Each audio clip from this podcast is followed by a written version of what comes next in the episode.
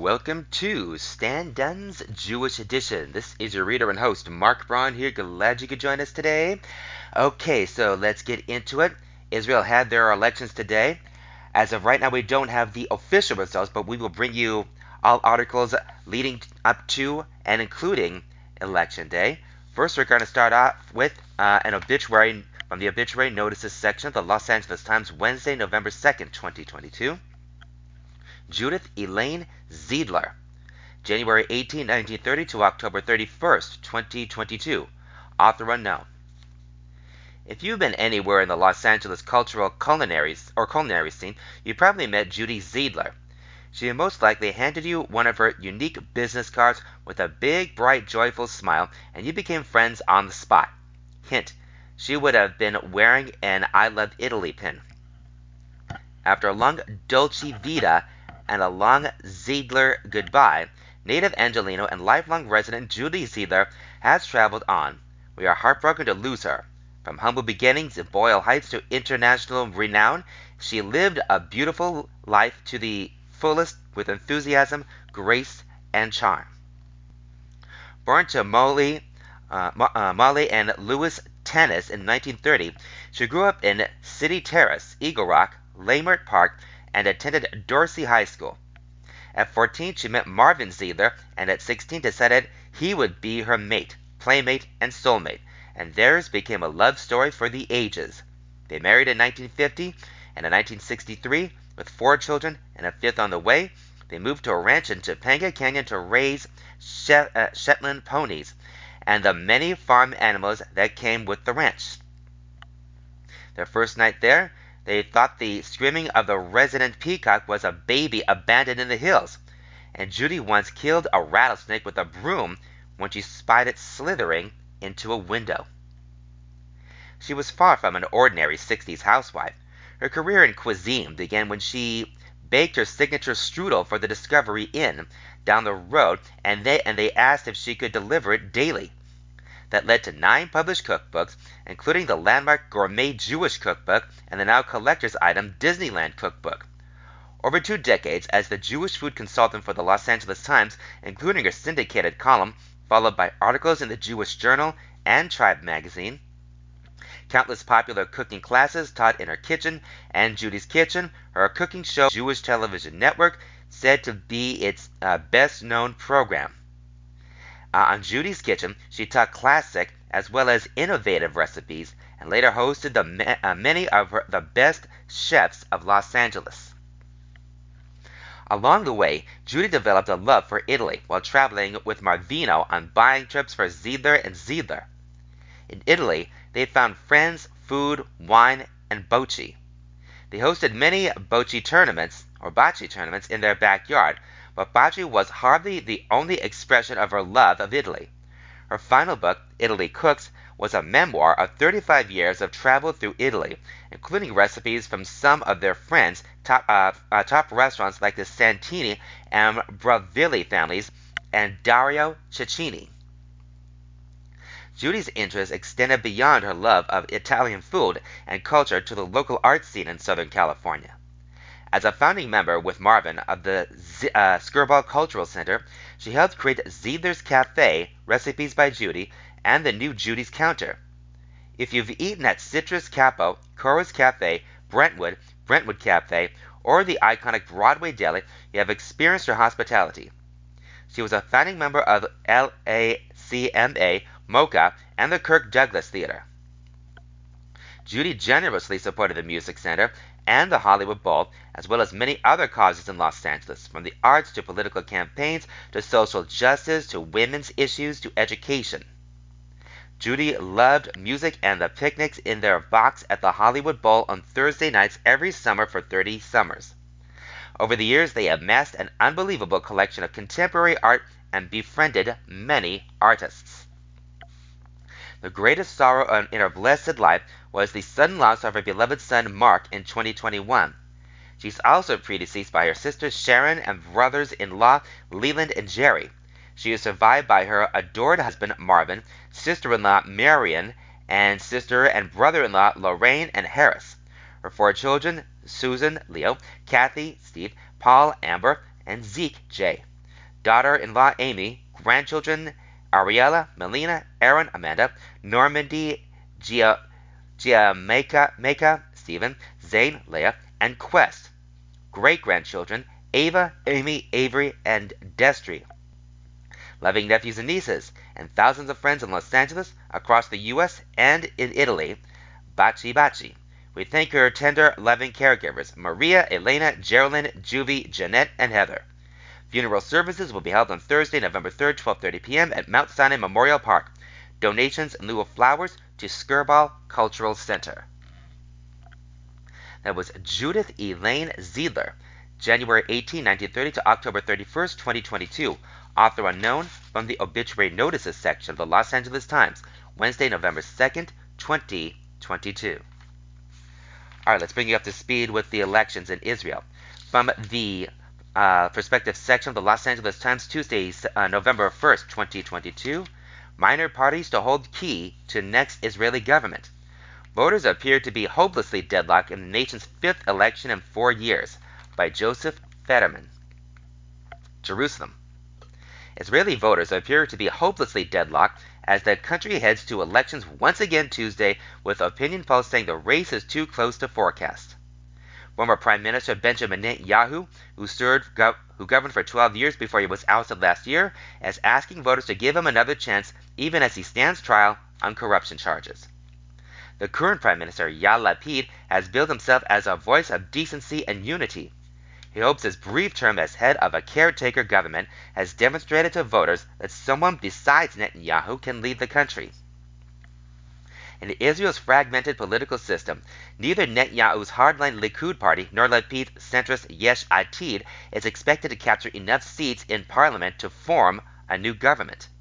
Instead, each hopes to secure the required 61 seat majority in the Knesset with the support of smaller political allies.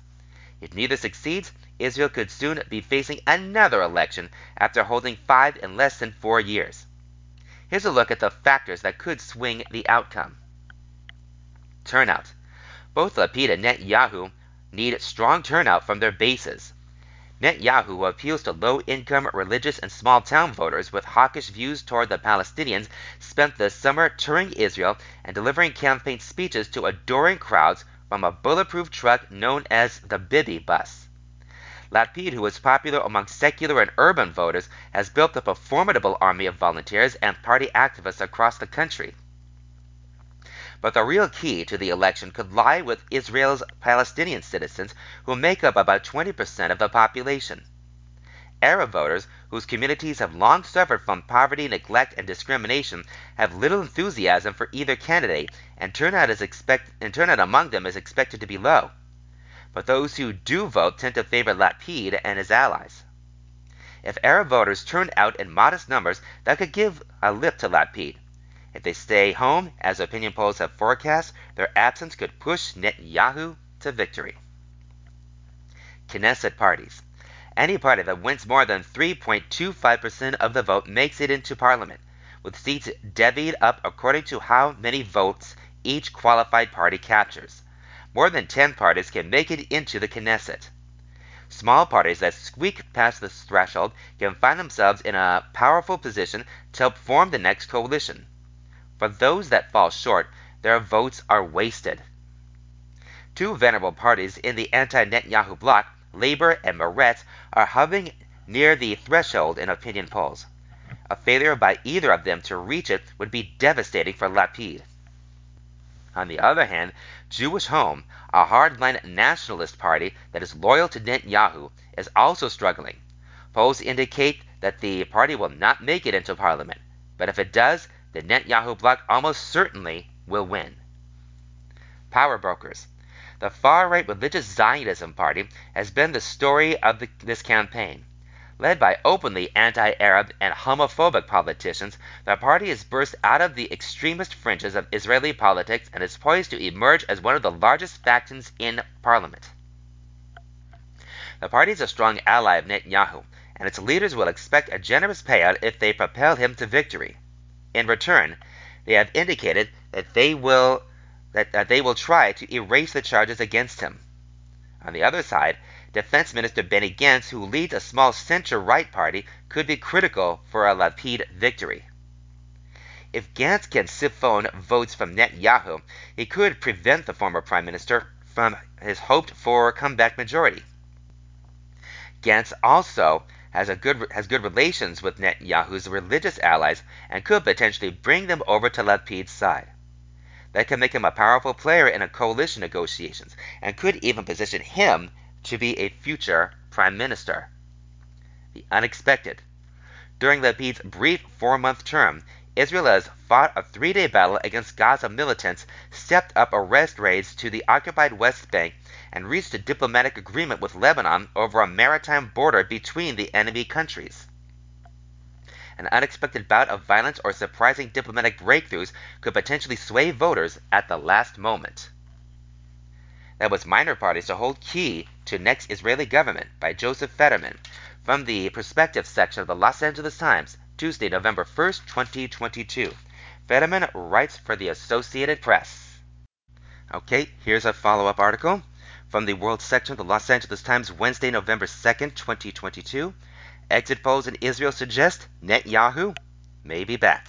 Former Prime Minister and allies appear to have the lead. Final tally expected Friday by Laura King and Leila Miller. Tel Aviv.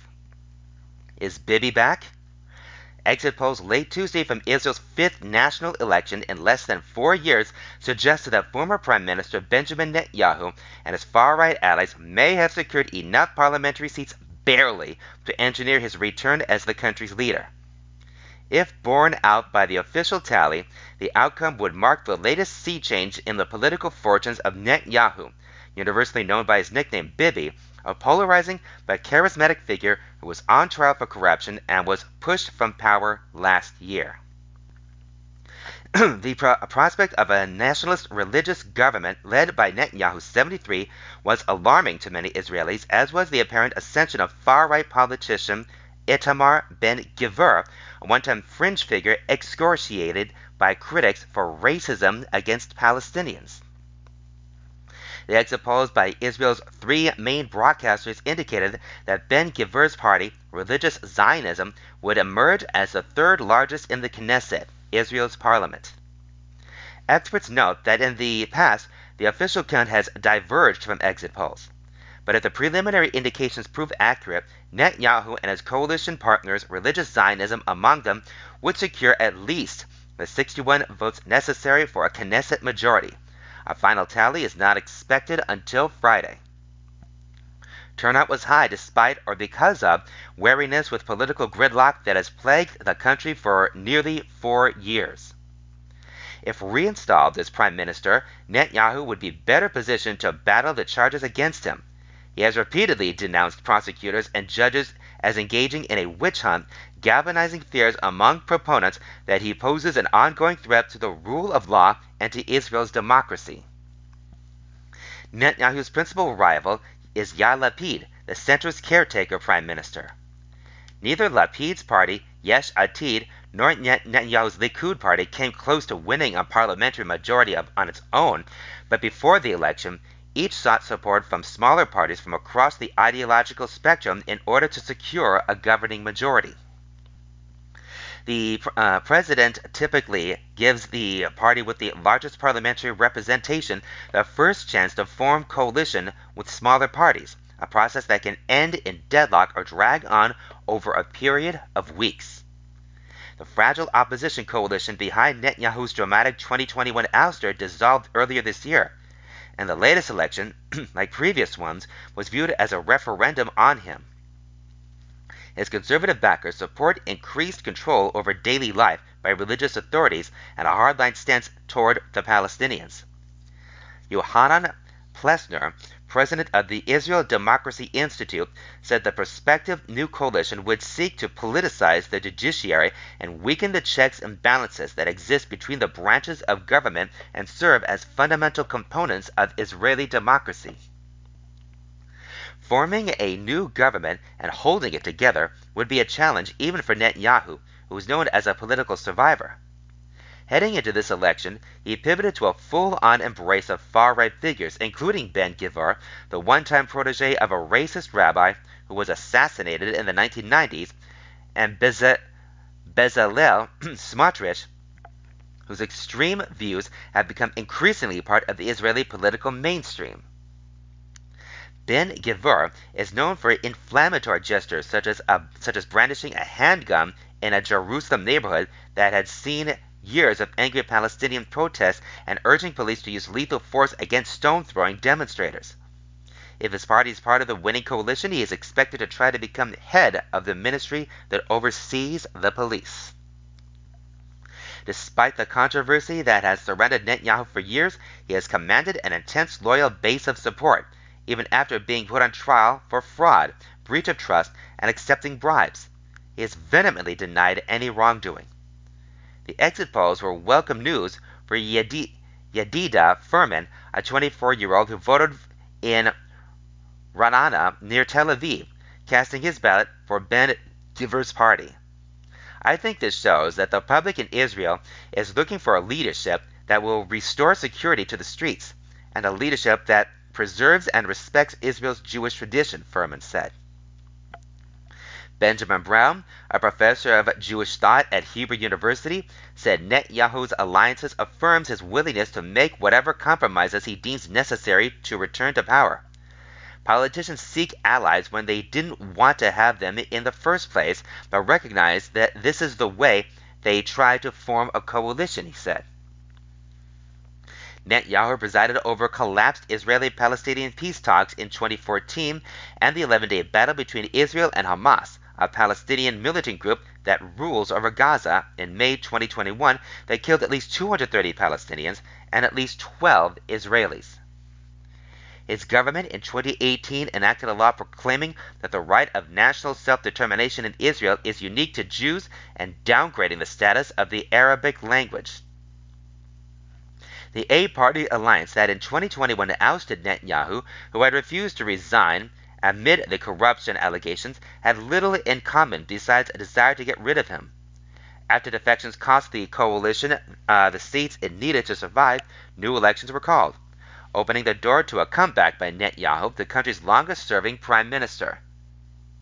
When Netanyahu's legal problems caught up with him, resulting in court proceedings, some erstwhile allies refused to sit in his coalition after previous elections that helped stymie his efforts to secure a Knesset majority.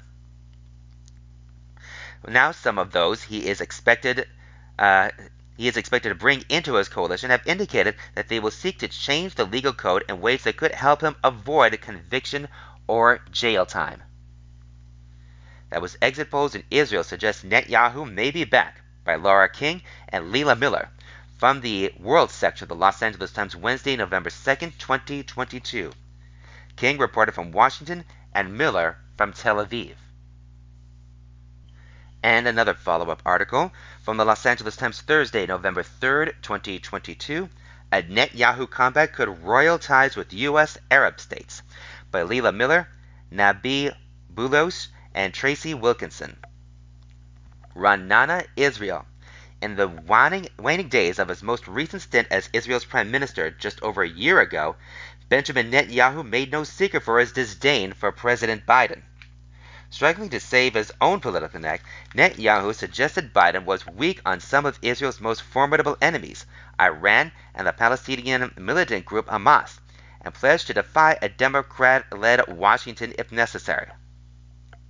On Wednesday, he emerged as the likely choice the, for the top government position in Israel once again, after the country's fifth election in four years.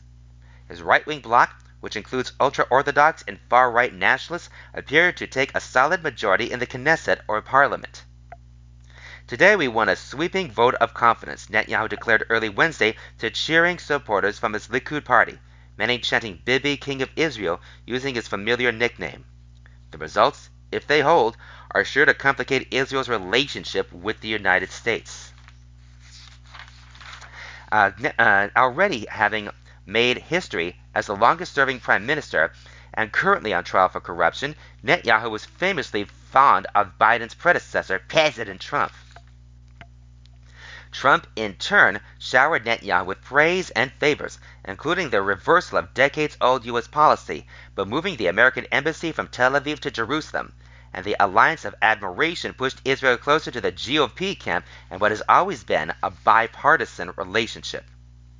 This has to complicate the ties with the U.S. administration, said Shira Efron, research director for the U.S.-based Israeli Israel Policy Forum. She noted that Biden and Netanyahu have a long personal friendship but an equally long list of disagreements. The problems, she said, will be rooted in both persona and policies, from expansion of settlements uh, in the occupied West Bank to the diminishing of democracy and civil rights. Make no mistake, this is a vulnerable time for Israel, said Eric H. Yoffie, an American rabbi and former president of the Union for Reform Judaism, writing Wednesday in the Haaretz newspaper. He and others singled out Netanyahu's alliance with Itamar Ben Gvir, a far-right Knesset member known for anti-Arab rhetoric and proposals to depart, deport Arabs from Israel. Ben Gvir's emergence as a significant political uh, player in Israel would undermine the country's public standing in America and strengthen, strengthen, strengthen Israel's enemies and offend its friends, Yoffie said. For now, U.S. officials are remaining guarded in their public statements, noting the results are not expected to be final until Friday, praising the large turnout in Tuesday's vote and pledging to work with any Israeli government on our shared interests and values. It could take weeks of negotiations for the next Israeli government to take shape. U.S. Uh, State Department spokesperson Ned Price said it was premature to comment on any political potential government government member or policy. However, he described a vision of government that Netanyahu's critics say is profoundly at odds with much of the rhetoric that came out of the political campaign by Netanyahu and his allies. We hope that all Israeli government officials will continue to share the values of an open democratic society, including tolerance and respect for all in civil society, particularly for minority groups, Price said. He reiterated the U.S. commitment to a two state solution to the Israeli Palestinian conflict, the establishment of an independent Palestinian state alongside Israel, and equal measures of secure freedom, justice, and prosperity for Israelis and Palestinians alike. In addition to a prickly relationship with the Biden government, a Netanyahu led coalition would probably have little interest in negotiations with the Palestinians over land and independence and could also halt the expansion of Israel's new ties with Arab Gulf states. Normalization, in fact, began under Netanyahu, who negotiated the so called Abraham Accords, which opened the way for trade and business opportunities. The current Israeli government had hoped to form a military alliance with some of those former enemy co- uh, countries. But experts say, uh, that such an initiative, that some have called a Mid-East NATO, would probably be off the table if Netanyahu's government is seen as too radical or anti-Arab. Some Persian Gulf state governments have, ins- have insisted that deepening relations would be would help the Palestinians' cause, a justification that Netanyahu's hardened stance seriously undermines. The fact that his coalition is so right wing is not a source of comfort to Gulf monarchies, said Rabbi Barakat, an analyst at American University of Beirut. The Emirates, Saudi Arabia, they're using their soft power to instill this idea that normalization is where a better figure lies for the region. With Netanyahu, there will be complications. Some of Israel's geographically closer neighbors are also girding themselves for what promises to be a stormy period ahead. One particularly dedicated case is Lebanon. The two countries have been at war for years, but still managed to delineate their respective maritime borders in a landmark U.S. brokered deal that included Israeli Prime Minister Yair Lapid and then Lebanese President Michael Aoun. Signed last month, it also received the tacit blessing of Hezbollah, the Lebanese Shiite army group and political party that plays a dominant role in Lebanon's politics that went to war with Israel in 2006. In the run up to the election, Netanyahu excoriated the agreement, saying that it was illegal and that if elected, he, it, he would work to neutralize it. Jordan too was unlikely to welcome the return of a pugnacious leader whose previous tenure was marked by a nadir in, in, the, in the two nations' long-standing cooperation over energy, water, and the Al-Aqsa Mosque in Jerusalem's Old City, Islam's third holiest site, over which the kingdom has custodial rights. Jordan has a sizable population of Palestinian refugees that, and staunchly advocates a two-state solution. Relations had rapidly improved after Netanyahu's ouster, with Lapid paying a rare visit in July to Jordan's King Abdullah II in Amman. But Marwan Muasher, a former Jordanian foreign minister who served as ambassador to Israel in the 1990s, said the return of a right wing government that included racist elements would require a serious evaluation of ties. This is obviously a government that isn't serious at all about the peace process, and certainly does not intend to engage in any sort of negotiations, let alone withdraw from occupied territory, and will treat Arabs under occupation and even Arab citizens of Israel in a racist manner, he said. The election of this government will poison the atmosphere in the region, Muasher said. Gideon Rahat, a senior fellow at the Jerusalem based Israel Democracy Institute, said Israel and the U.S. might also butt heads over perceived threats to Israel's democracy. Netanyahu's coalition partners have called for reforms that would weaken the independence of the judiciary by blocking the Israeli uh, Supreme Court's ability to undo the work of parliament by striking down laws. Leaders from the Netanyahu uh, allied religious Zionism faction, which is led by Ben Gvir, have also voiced support for striking, down, striking from the penal code the fraud and breach of trust offense that Netanyahu faces in his corruption trial, saying that it's been used to target politicians. If democracy in Israel deteriorates, the U.S. may not be happy about it, Rashat said. In his corruption trial, Netanyahu stands accused of using his position to promote regulations that financially benefit a media company in exchange for favorable news coverage. He has maintained his innocence. Ibrahim Dalasha, the director of the Palestinian political research group Horizon Center in the West Bank city of Ramallah, said that Netanyahu's position's possible return to power leaves Palestinians with little hope for peace negotiations. It's a deja vu to the political stalemate under Netanyahu, he said. Israeli voter Abraham Granit, a retired 85 year old army colonel who lives in the central city of Ra'anana, was more optimistic. He said he wasn't worried about relations between the U.S. and Israel, pointing to how the countries have been strong allies for decades. The relationship between Israel and the U.S. generally is not dependent on who is prime minister, he said. But Granit, who voted for the religious Zionism faction, said he would implore Biden to support Israeli policy to build more settlements in the occupied West Bank, where he has two children and seven grandchildren living in one such settlement. The Biden administration uh, considers the settlements an impediment to peace, and they are considered illegal by much of the world. That was A Netanyahu Comeback Could Royal Ties with U.S. Arab States by Leila Miller Nabi Belos, and Tracy Wilkinson from the Los Angeles Times, Thursday, November 3rd, 2022. Miller report, reported from Ra'anana, Belos from Beirut, and Wilkinson from Washington. All right, and here's one final article for now from the opinion section of the Los Angeles Times, Friday, November 4th, 2022. Israel's embrace of illiberalism. Netanyahu's return to power with a coalition of racists is appalling, but the problem runs much deeper. By David N. Myers and Daniel Sokatch.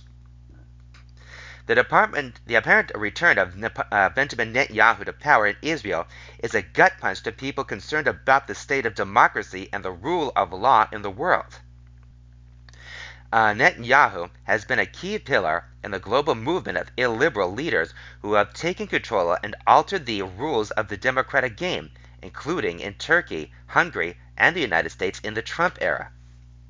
During his 12 years in power from 2009 to 2021, Netanyahu lashed out at the media and political enemies, consistently attacked the, uh, the Israeli judiciary while under indictment and on trial, and promoted a version of majoritarianism intended to enshrine Jewish supremacy as a constitutional principle. And now, in his new term as prime minister, he will sit in a government with Itamar ben Gvir, the avowed disciple of the hate-filled racist Meir Kahane, uh, and Bezalel Smotrich, a rabidly anti-LGBTQ rabble-rouser.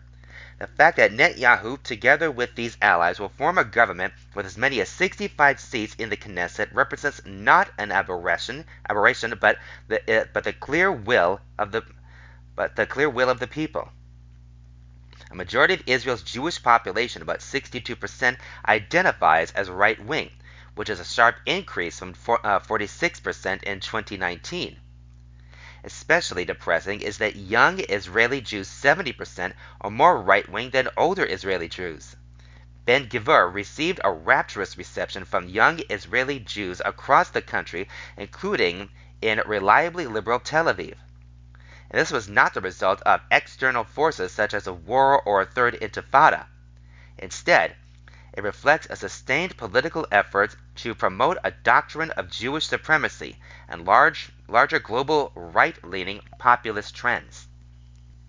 In Israel, and as in many countries around the world, the very idea of Western style liberal democracy is under assault by those who, like Viktor Orban in Hungary, Jair Bolsonaro in Brazil, Recep Tayyip Erdogan in Turkey, Narendra Modi in India, Giorgia Meloni in Italy, and of course, Donald Trump championed the idea of illiberal democracy in which the majority rules with little or no consideration for the rights of minorities or the rule of law.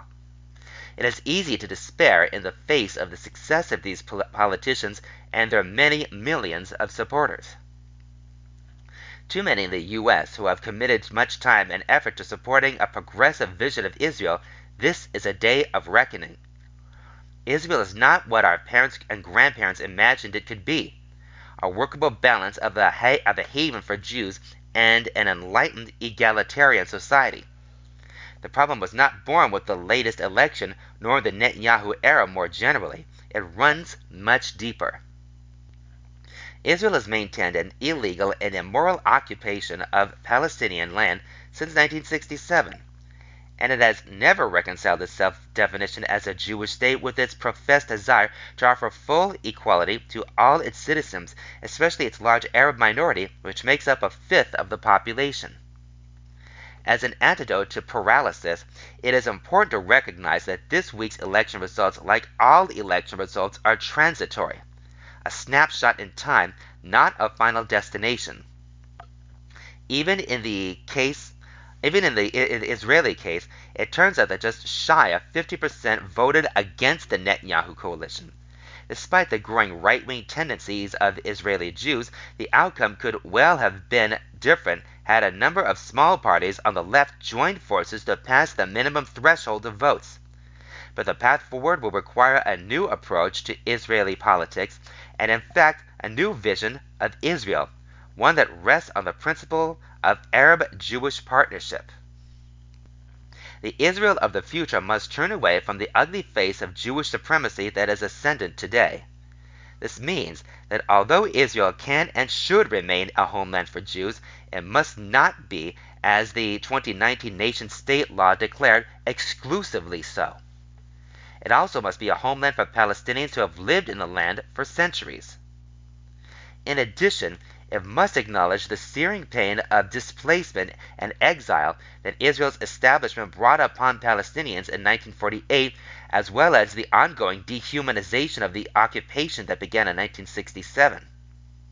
And it must commit to full political, social, and economic enfranchisement of Arab citizens of the country. It is almost forgotten that the last government formed in Israel last year included an Arab party as part of the coalition, the first time an independent Arab party did so in Israeli his, Israel's history. This kind of event must become the norm rather than the exception. This will require crafting out of the uh, detritus of the collapsed left and center left in Israel a new political partnership based on based not on the self-interest of Jews or Arabs, but the shared future for both. This is an ideal that all, that all who care about the well being of that sacred and cursed land should support. In the meantime, we can no longer sugarcoat an unacceptable reality. Jews in this country, and particularly Jew, Jewish communal leaders, should refuse to meet with Israeli politicians who are unabashed racists. And we should no longer tolerate or provide a blank check to the illegal settlement project and the occupation that many observers have called an Israeli version of apartheid. Just as friends don't let friends drive drunk, so we must tell our Israeli friends and cousins that enough is enough.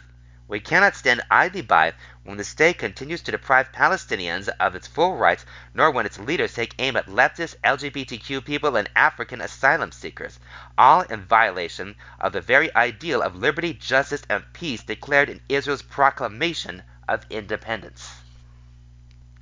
That was Israel's Embrace of Illiberalism by David N. Myers and Daniel Sokatch from the opinion section of the Los Angeles Times, Friday, November 4, 2022. David N. Myers teaches Jewish history at UCLA and is president of the New Israel Fund. Daniel Sokatch is the CEO of the New Israel Fund. All right, let's depart Israel for now. And we go to this one from the Los Angeles Times, Thursday, November 3rd, 2022. CBS, LAPD, Captain shielded Moonves. New York Attorney General reveals cover up of alleged sexual assault by firm's then CEO. By Meg James. The New York Attorney General's office released a sweeping report Wednesday that detailed an elaborate cover up at the highest level of CBS in late 2017 and 2018 to try to contain allegations of sexual harassment by former Chief Leslie Moonves. In, uh, the report comes five years after a Los Angeles Police Department captain tipped off CBS executives telling them a woman had come to the department's Hollywood station to report that Moonves had allegedly assaulted her in the 1980s. The LAPD captain, whose role was not previously revealed, secretly provided Moonves and CBS executives with status updates on the LAPD's investigation for months, as well as personal details about the alleged accuser the Attorney General's office said. The captain slipped CBS a copy of the accuser's report, and top CBS executives then began investigating the victim's personal circumstances and that of her fam- uh, family, the report said. The police captain was friendly with CBS executives because he had been part of Moonves' security detail for the Grammy Awards for several years, according to the document. Both sides sought to downplay the gravity of the woman's complaint, which came as the hashtag MeToo movement was reaching a fever pitch. CBS executives were assured by the captain that LAPD implemented not, uh, controls to prevent news of the police report from leaking to the press, the document said. Hopefully, we can kill media from PD, then figure uh, what complainant number one wants, Moonves wrote the captain and a CBS assistant in one text message obtained by the Attorney General. More than eight months went by before uh, the public became aware of the allegations against Moonves. CBS and its senior leadership knew about the multiple allegations of sexual assault made against Mr. Moonves and intentionally concealed those allegations from regulators, shareholders, and the public for months, according to a statement from New York Attorney General Letitia James's office. James announced that CBS and Moonves would pay $30.5 million, with much of the pay going to CBS's shareholders. Los Angeles Police Chief Michael Moore told The Times that his department only recently became aware of the allegations involving a ranking officer.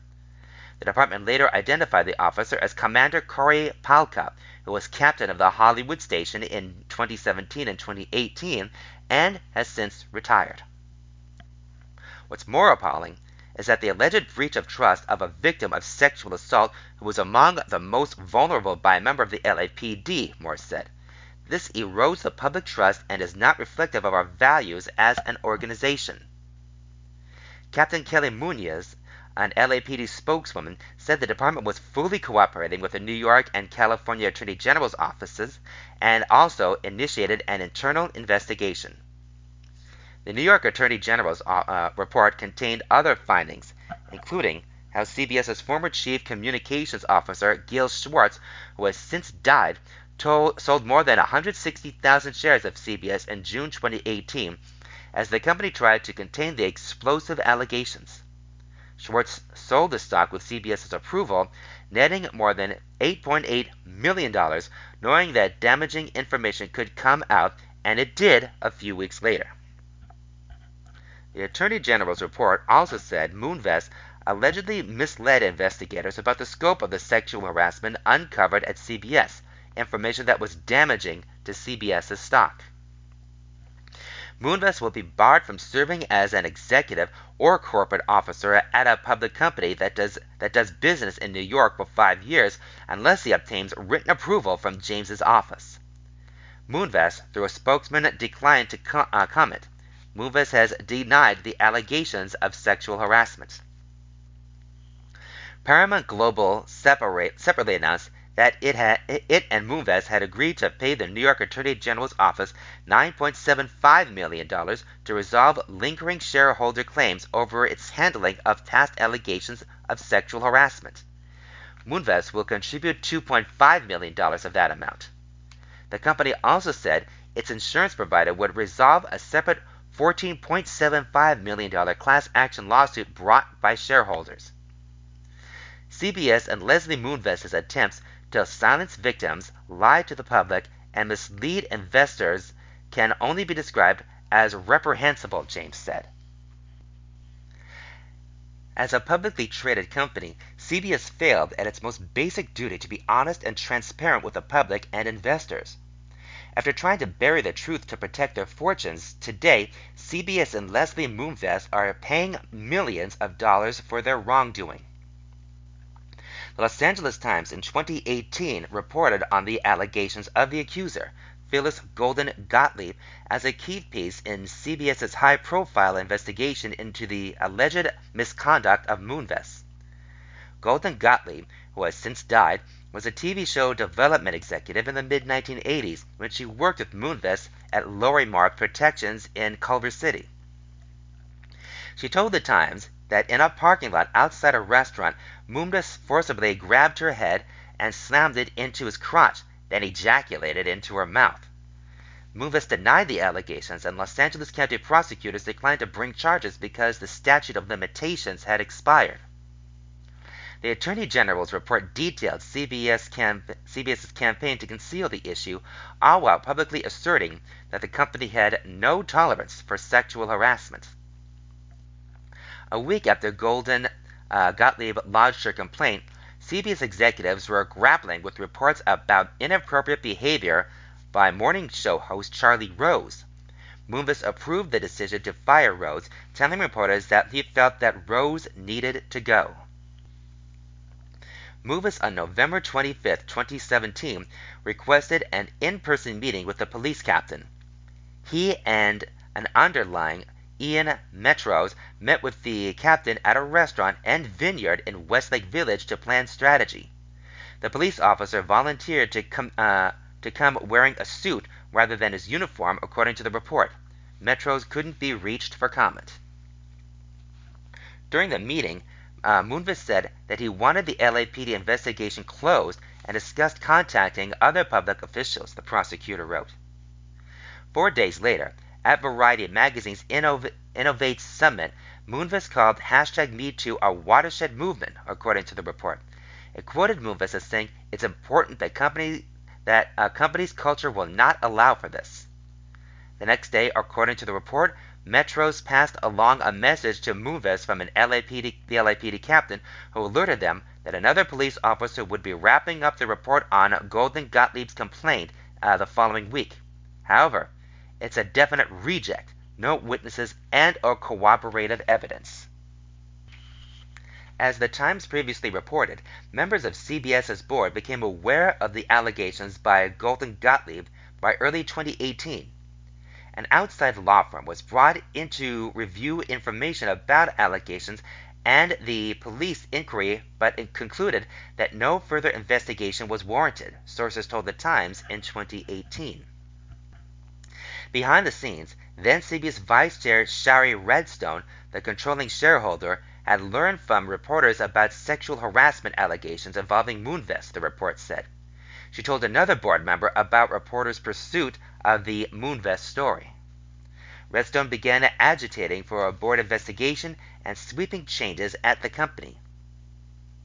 In July 2018, the New Yorker magazine published the first of several articles by investigative reporter Ron- Ronan Farrow detailing the allegations of six women who alleged Moonves' assault or harassing them. Uh, Farrow's report prompted swift action. CBS's board, hi- CBS's board hired two prominent law firms to investigate Moonves and the company's culture. The board then fired Moonves on September 9, 2018.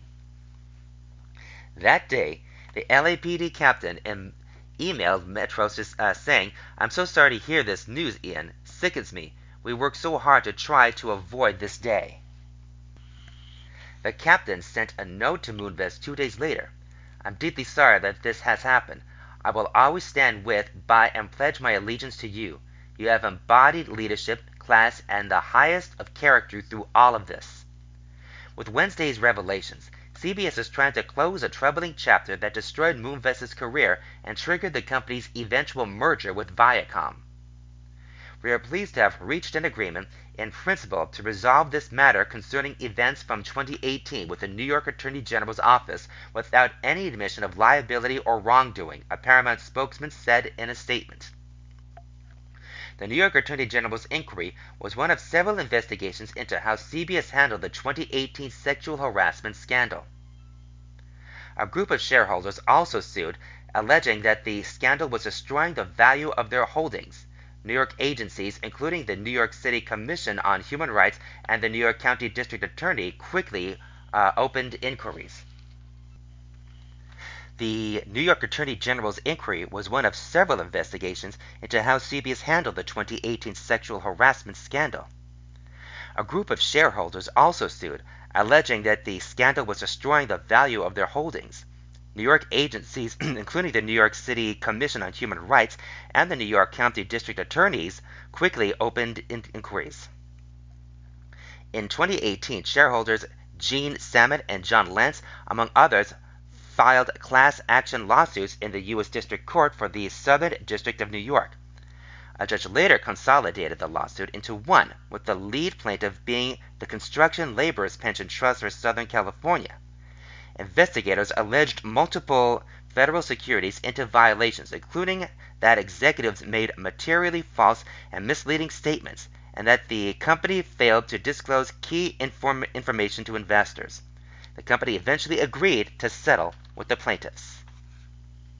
That was CBS LAPD Captain Shielded Moonves by Meg James from the Los Angeles Times Thursday, November 3rd, 2022. Okay, and here's a little something from the sports section of the Los Angeles Times for Thursday, November 3rd, 2022. Snyder hires bank for a possible sale of team from staff and wire reports.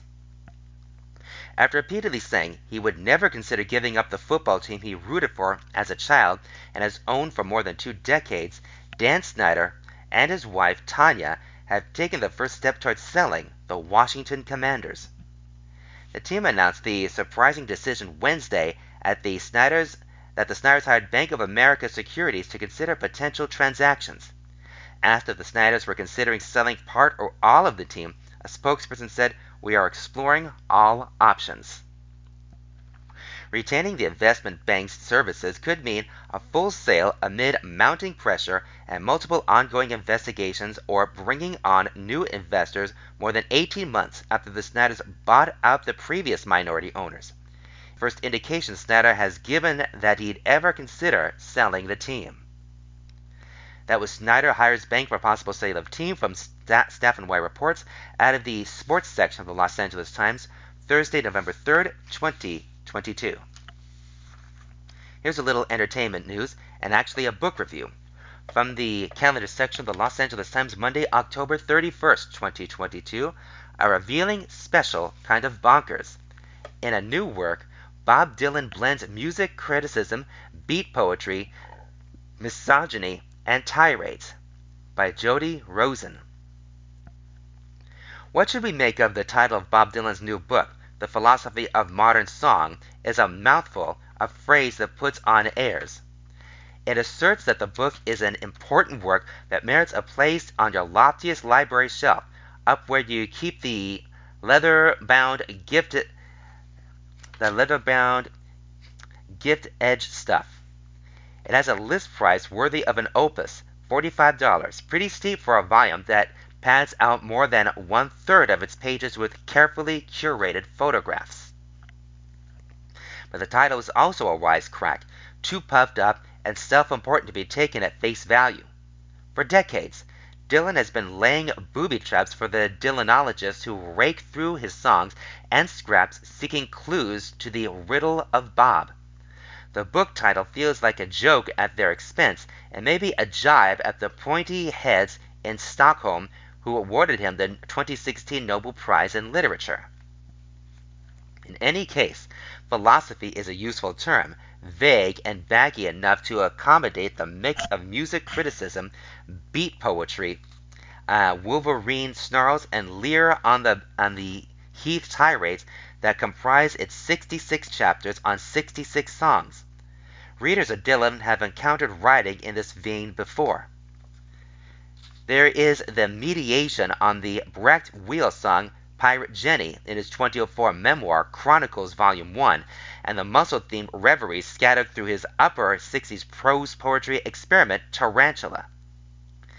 The closest model may be the monologues he delivered on Theme Time Radio Hour, the Sirius XM show he hosted from 2006 to 2009. But the philosophy of modern song has its own wild flavor. It is, for better and alas worse, a special kind of bonkers. It isn't a book that takes time to clear its throat. Dylan offers no introduction or contextualizing chit chat, hot rodding straight into an essay on Detroit City, a 1963 hit by country singer Bobby Bare. In this song, You're the Prodigal Son, he writes. That second per, uh, person pro- pronoun is noteworthy, a key to the author's ideas, his philosophy, if you insist, about how songs work, Knowing a singer's life story doesn't particularly help you understanding your understanding of a song, Dylan writes. It's what a song makes you feel about your own life that's important. That formulation could be turned in a different direction. If you know a guy's favorite songs, you gain understanding of his life. Dylan's playlist here isn't exactly surprising, but it is revealing. There is a lot of blues and country. There's soul, Ray Charles, Harold Melvin and the Blue Notes, and songs by the titans of early rock and roll, including Elvis Presley, Carl Perkins, and Little Richard. Dylan's hero in his teen years. Uh, Dylan's hero in his teen years. Most of us fall hard for pop music as adolescents and never quite shake the stranglehold these formative hits have on our consciousness. Dylan is no different.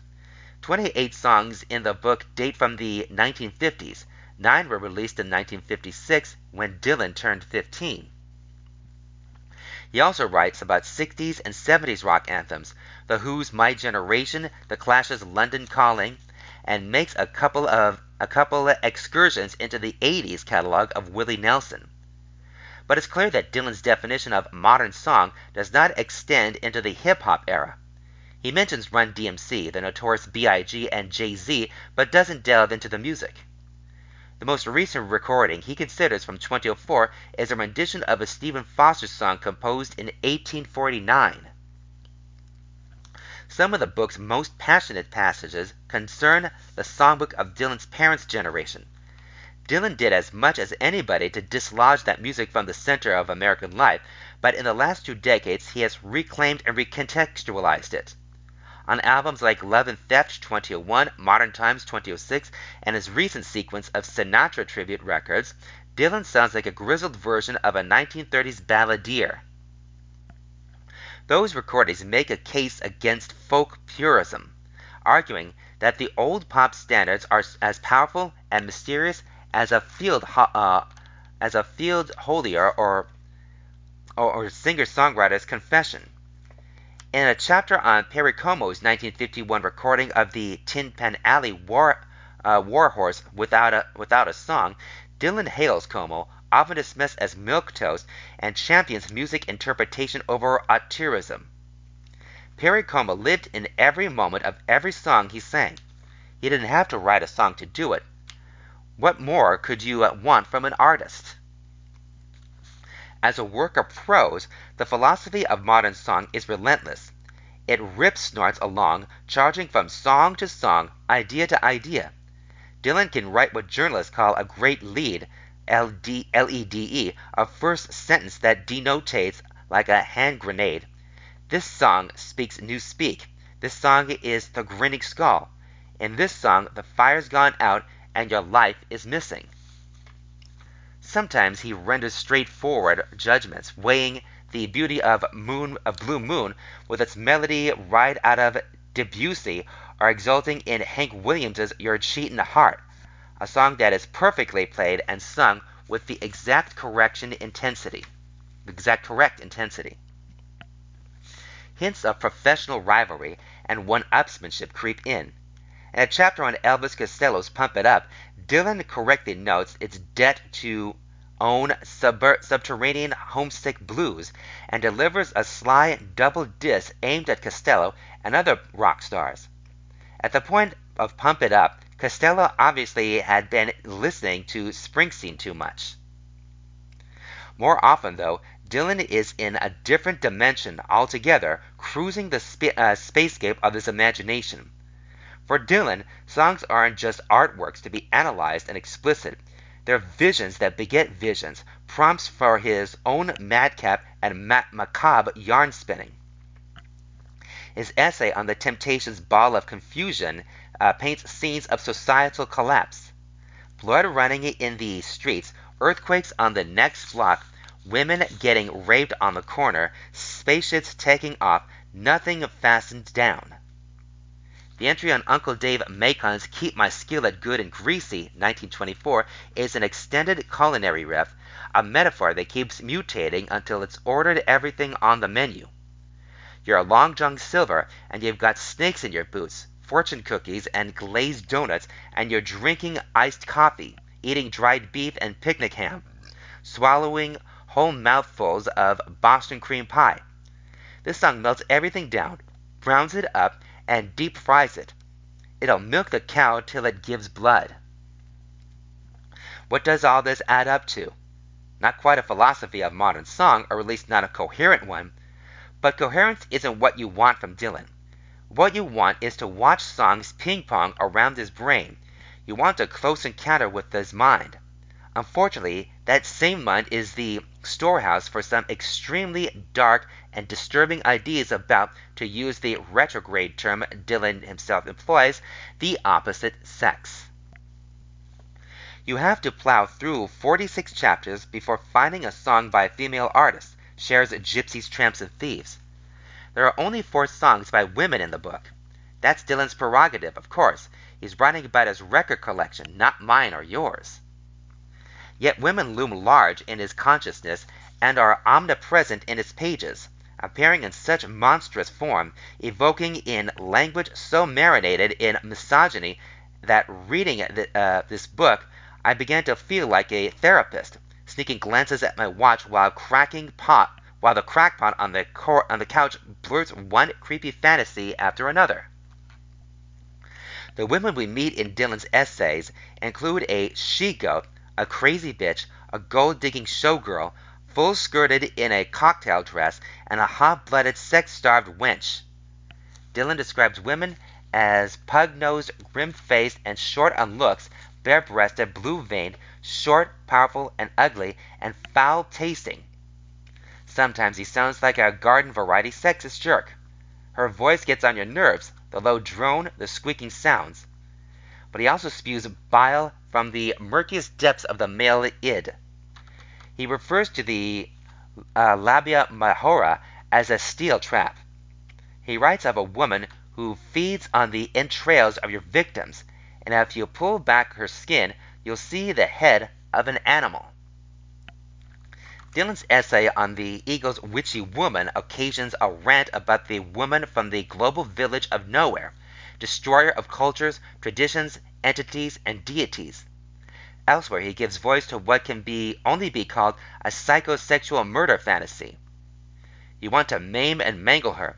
You want to see her in, in agony, and you want to blow this whole thing up until it's swollen, where you'll run your hands all over and squeeze it till it collapses. Then there's Johnnie Taylor's Cheaper to, uh, to Keep Her, a funny soul blues song about divorce that sends Dylan into a diatribe about uh, polygamy. It's nobody's business how many wives a man has, but the screws already get tightened from all sides. Women's rights crusaders and women's lib lobbyists take turns putting man back on his heels until he is pinned behind the eight ball, dodging the shrapnel from the glass ceiling. What downtrodden woman with no future, battered around by whims of a cruel society, wouldn't be better off as one of a rich man's wives, taking care of property, rather than friendless on the street depending on government stamps? It's a bummer, to put it mildly, to find a Nobel laureate and, more to the point, the writer of Tangled Up in Blue mixing metaphors and spouting nonsense like an elderly uncle whose bulk emails links to Fox News segments. In one of the book's pithier moments, Dylan makes the obvious but important point that pop lyrics, which may seem so slight, when read, are written for the ear and not for the eye. It's when those words are set to music and dramatized by a singer of skill and sympathy that the magical transmutation occurs. Dylan is a brilliant songwriter, of course. The truth is, he's a better singer, a master vocal stylist whose performances speak to the deep to the deeps of human emotion even when they carry unseemingly uh, unseemly attitudes and ideas. But when his words just sit there between hardcovers on stark white page on a stark white page, the discordant notes are hard to bear. That was a revealing special kind of bonkers by Jody Rosen from the calendar section of the Los Angeles Times, Monday, October 31st, 2022. It's called The Philosophy of Modern Song by Bob Dylan from Simon & Schuster Publishing, 352 pages, pages cost $45. All right, here's a little something from iloveclassicrock.com, and this is called The Younger Generation is Missing Out T-Rex's 20th Century Boy. Author unknown and uh, date is unknown. Marc Bolan on guitar and vocals guided T-Rex, shortcut for Tyrannosaurus Rex, to become the dominant force in glam rock. The underlying sexuality of early rock and roll was appropriated by T-Rex, who also incorporated unclean, simplistic grooves and heavy, warped guitars into their sound. There was also a prevailing folky, hippie spirituality, which was most evident in the band's ballads. Bolan wrote hits that were mostly classics by today's standards. And what's not to like about it? Bolan's creativity shined through the albums he released with the group, and even with the underrated T Rex songs, the musician did his best to give pride in what it's like to be a genius in songwriting. One underrated song worth noting would be T Rex's 20th Century Boy, a standalone single. Recorded for 20th Century Boy, uh, Boy began on December 3rd, 1972, at Toshiba Recording Studios in Tokyo, Japan. Once T Rex had finished their tour, they went back to England to record the album Tanx, T A N X, which the single wasn't included until the 1985 reissue. The song's backing vocals, hand claps, acoustic guitar, and saxophones were all added at this point. Marc Bolan claims that the song's lyrics are derived from the words of famous people like Muhammad Ali.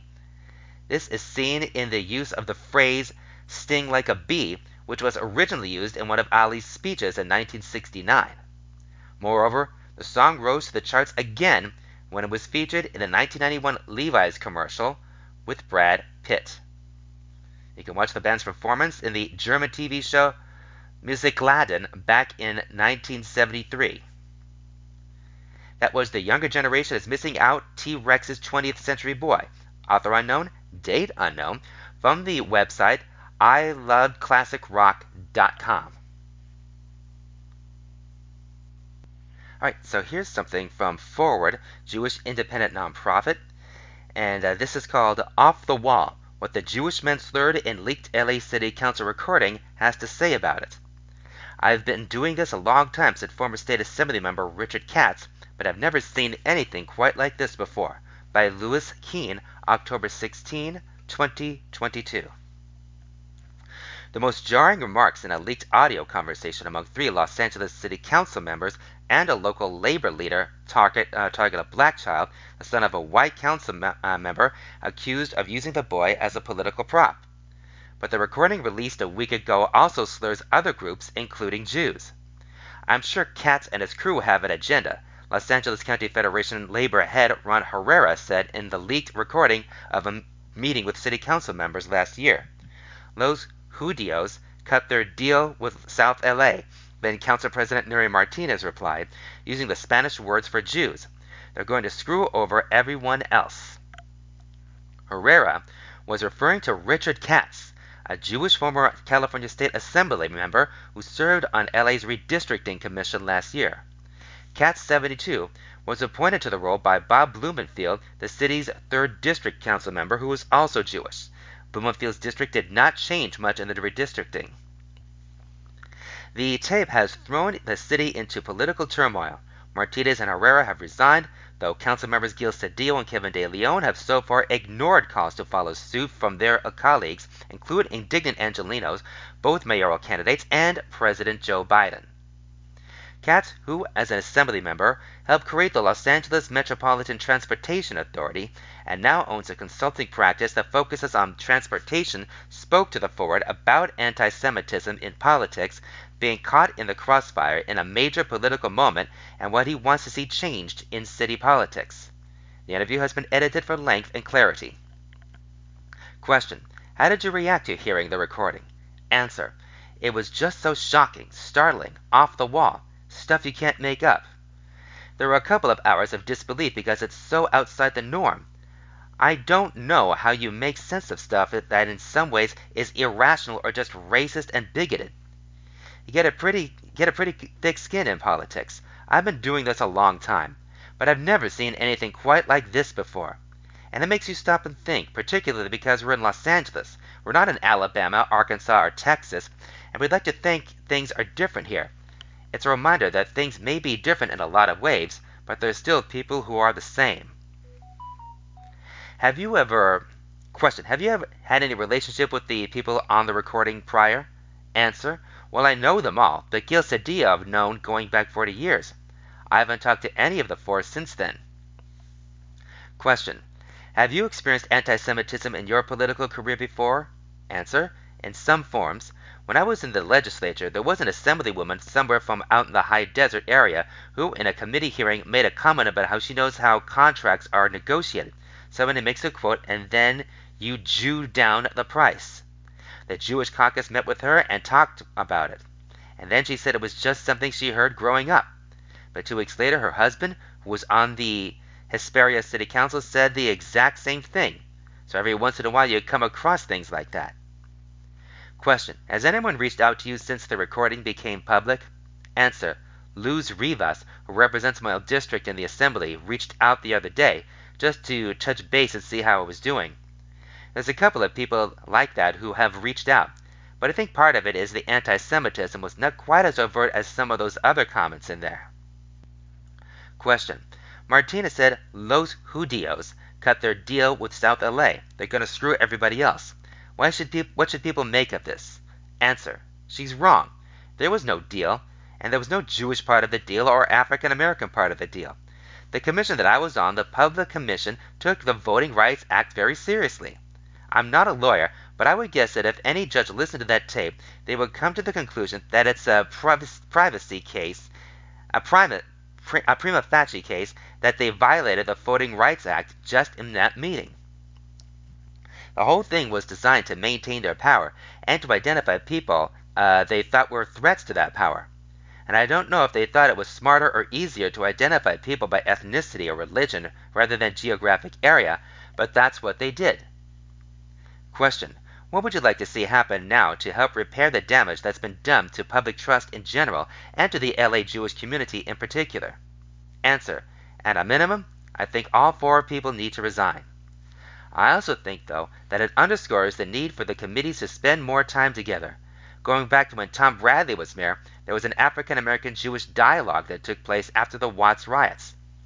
And, th- and then later on, as other things happened in the city, there were ongoing Jewish African American dialogues, Jewish Latino dialogues, and Jewish dialogues with Asian American and Pacific Islander community. I think the those are very instructive.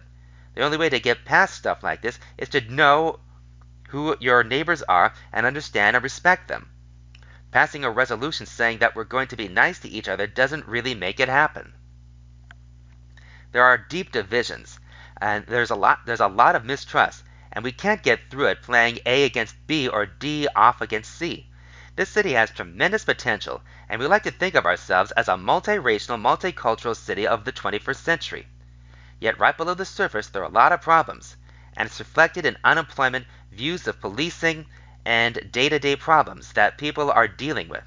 There's economic disparity, a shrinking middle class, and uh, the growth of the 1% and folks at the poverty level. And that's not an acceptable future for us. That was Off the Wall, what the Jewish man slurred in a leaked LA City Council recording has to say about it, by Louis Keene, from Forward, the Forward, uh, for October 16, 2022. And Louis Keene is a staff reporter at the Forward covering religion, sports, and the West Coast.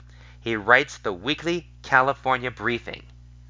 Okay, so now let's start reading some articles from the Jewish Journal for November 4th through the 10th, 2022. And we start with the editor's notes section Using Free Speech to Kill Free Speech by David Suissa. I have this terrible habit of complaining about something and then immediately catching myself to say, but I'm not complaining. Of course I know I'm complaining. I just want to be seen as a complainer. I find the act of complaining too passive and unproductive. I much prefer the exhilaration of problem solving. That idea was on my mind when I read about an open revolt at Penguin Random House. Hundreds of staffers signed an open letter calling to axe Supreme Court Justice Amy Coney Barrett's $2 million book deal because she voted to overturn Roe v. Wade. The dissenters surely enjoy their own freedom to attack someone's, someone else's book and call for its cancellation. But because they abhor Barrett's views on a crucial issue, they didn't grant her that freedom. Free speech for them, in other words, but not for her. But here's where it gets interesting. In an outburst of sheer chutzpah, the signatories claimed uh, to care deeply about freedom of speech. Evidently, just as I want to complain without looking like a complainer, they want to kill speech without looking like speech killers. This is not just a book that we disagree with, as we are not calling for censorship, the dissenters claim. Many of us work daily with books we find disagreeable to our personal politics. Rather, this is a case where a corporation has privately funded that destruction of human rights with obscene profits. Notice the clever diversion. They're not fighting hate, they're not fighting free speech. They're really fighting out of control capitalism and the destruction of human rights. It's as if they realize that free speech is so ingrained in the American culture that they need something even more epic to kill it, like the protection of an inalienable human right. Even for a free speech junkie like myself, that makes me do a double take. How can I not want to protect an inalienable human right? That phrase is so intoxicating it makes me forget momentarily the Afro- aphrodisiac of free speech that defines our liberty. Indeed, describing abortion as an inalienable right frames the issue as an open and shut case, unworthy of any argument, on the same level as something unequivocal like freedom from slavery. The issue of abortion, of course, is one of the most delicate and explosive in our society. But one thing it is not is, un, is unanimous. According to a recent Associated Press NORC poll, 61% of Americans believe abortion should be illegal during the first trimester, but only 34% in the second trimester and 19% in the third. More than half of the country then doesn't see abortion after the first trimester as an inalienable right. That's far from unreasonable. The decision to overturn Roe v. Wade may be utterly repulsive to many, but it was based on an interpretation of the Constitution that believes and the issue of abortion belongs in state legislatures. Even the late liberal icon Justice Ruth Bader Ginsburg had misgivings about Roe v. Wade. My criticism of Roe is that it seems to have stopped the momentum on the side of change, Ginsburg said in 2013 at a uh, conference in Chicago. She would have preferred that abortion rights be secured more gradually in a process that included state legislatures and the courts. But even if we grant that Justice Barrett's views of Roe is wrong and deeply offensive, the real issue is whether a publisher should censor itself out of fear of offending people. They're more likely to do so if they face extremist accusations, such as undermining inalienable rights uh, or installing danger, instilling danger. When the New York Times uh, fired an editor after he approved a column by Senator Tom Cotton on the potential use of the National Guard to put down violent rioting, they caved to employees who claimed the editorial made them feel unsafe. It had to, it's hard to argue against things like safety or inalienable rights. But the minute we allow the use of free speech to kill speech, we go down a very slippery slope. One person's unsafe is another's provocative. One person's inalienable is another's controversial. The Times ended up shameful, shamefully apologizing for, sim- for simply exercising its right to free speech. It was one of the low points in American journalism. Will Random House also cave? I wouldn't be shocked if they do, but I really hope they don't. If there is one industry in America that must champion open debate and free speech in all of its uh, messiness and glory, it must be the publishing industry. What kind of a world would we live in when publishers are afraid to publish something that may offend some fragile partisans, employees, or otherwise? It won't be an open and enlightened one, that's for sure. And yes, I'm complaining. That was Using Free Speech to Kill Free Speech by David Suissa from the editor's notes section. Alright, we go to the columnist section. This is called Kanye West, the Great Jewish Unifier by Tabby Refael. In the weeks since news of megastar Kanye West's anti Semitism has dominated the headlines, I've learned a number of lessons. First, I've been reminded that wealth doesn't guarantee health. According to Forbes, West's deal with German apparel giant Adidas was worth $1.4 billion, rendering his former net worth before Adidas dropped him at 2 billion. Like many, I believe that West suffers from mental health challenges. But how is it possible that someone with billions for hundreds of millions of dollars still can't access adequate mental health care. No, wealth does not guarantee health, whether mental or physical. Sometimes it's up to the individual's own choices. But there's something else. Wealth is not, also not a guarantee of an enlightened mind. Bigotry, it seems, doesn't discriminate based on class. And sometimes the wealthier the person, the more he or she believes in the myth of immunity. Case in point, before Adidas cut ties with West last week, he declared the following on Revolt TV's Drink Champs podcast. The thing about me and Adidas is I can literally say anti Semitic s and they can't drop me. I can say anti Semitic things and Adidas can't drop me. Now what? Worse, it was reported last week that West, who was one of the most successful artists of all time, reportedly wanted to name his album Yay after Adolf Hitler. A former West executive told CNN that the rapper would praise Hitler by saying how incredible it was that he was able to accumulate so much power and would talk about all the great things he and the Nazi Party achieved for the German people. There you have it. A musical powerhouse who, as of two weeks ago, had a net worth of $2 billion.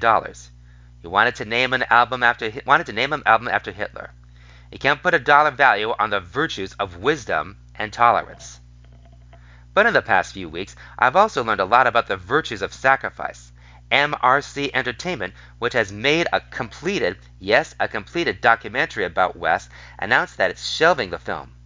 In an amazing statement that's truly refreshing in its candor and bravery, especially for Hollywood. The company's two CEOs and co founders, as well as its uh, CBO, wrote. Kanye is a producer, sampler of music. Last week he sampled and remixed a classic tune that has charted for over 3,000 years the lie that Jews are evil and conspire to control the world for their own gain. This song was performed a cappella in the time of the pharaohs, Babylon, and Rome, uh, when acoustic with the Spanish Inquisition and Russia's Pale of Settlement, and Hitler took the song Electric. Kanye has now helped mainstream it in the modern era. Incidentally, in the statement, the heads of the film and television studio also identify themselves as a Jew, a Muslim, and a Christian and demand a balanced dialogue about Israel and the Palestinians. It's not hard to imagine that the staff at MRC had worked tirelessly on the documentary. Perhaps this was the project that would have catapulted them into stardom in documentary filmmaking, filmmaking and guaranteed future success of their other films. And still, they shelved the project. Did I mention that the film cost $2 million to make and MRC hoped to generate distribution revenues of up to $10 million? What a sacrifice on part of MRC.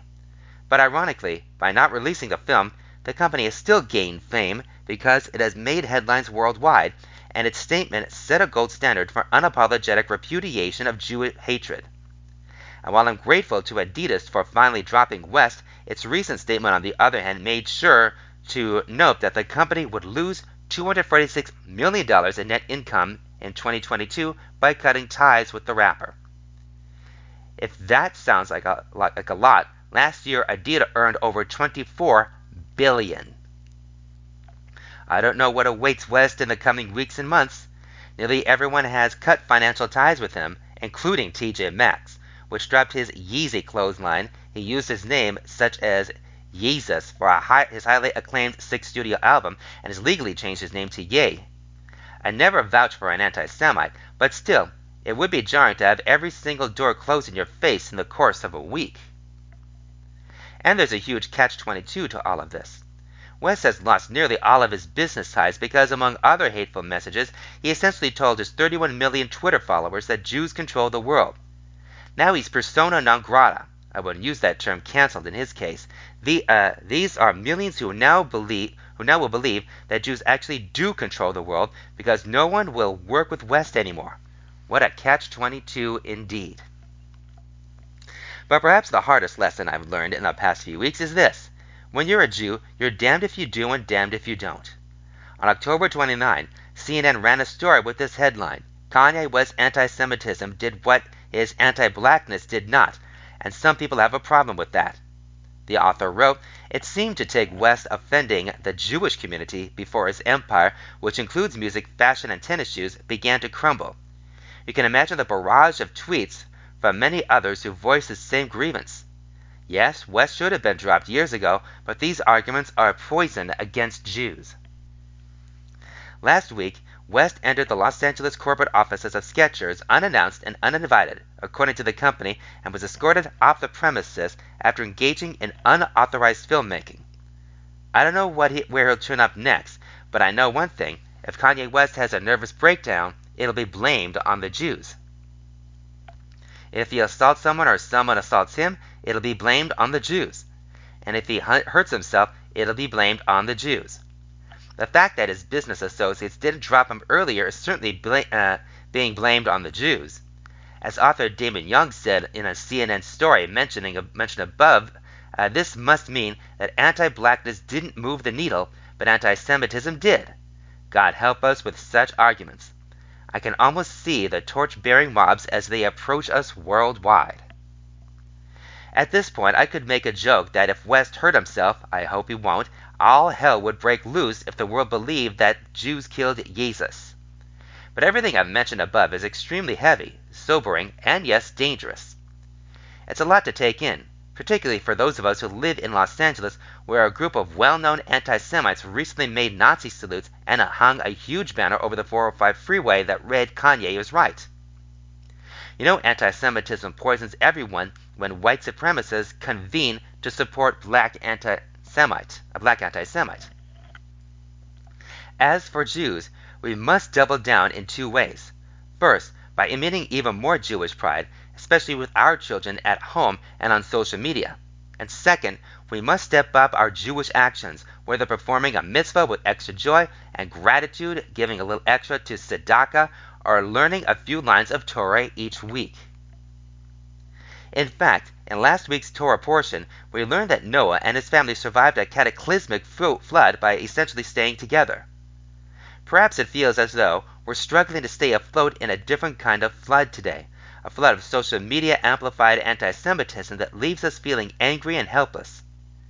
But I believe that we can hold on to another, uh, uh, hold on to one another as Jews. And ironically, it's Kanye West who has proven to be one of the greatest unintentional unifiers of Jews in recent history. That was Kanye West, the Great Jewish Unifier by Tabby Refael from the columnist section. Tabby Refael is an award winning LA based writer, speaker, and civic action activist. Follow her on Twitter at Tabby Refael.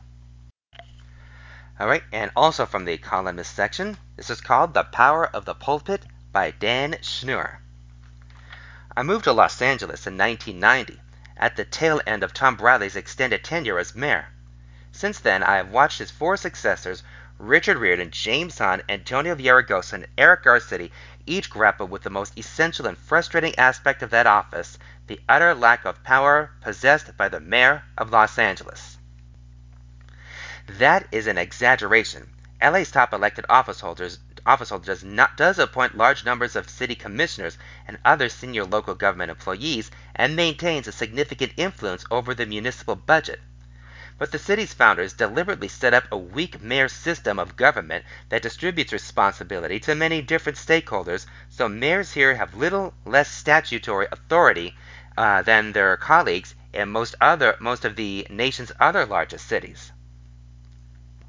A successful LA leader's greatest power instead comes from their effective use of the public uh, uh, platform that comes with their office to educate, motivate, and leverage voters' sentiment in support of their goals.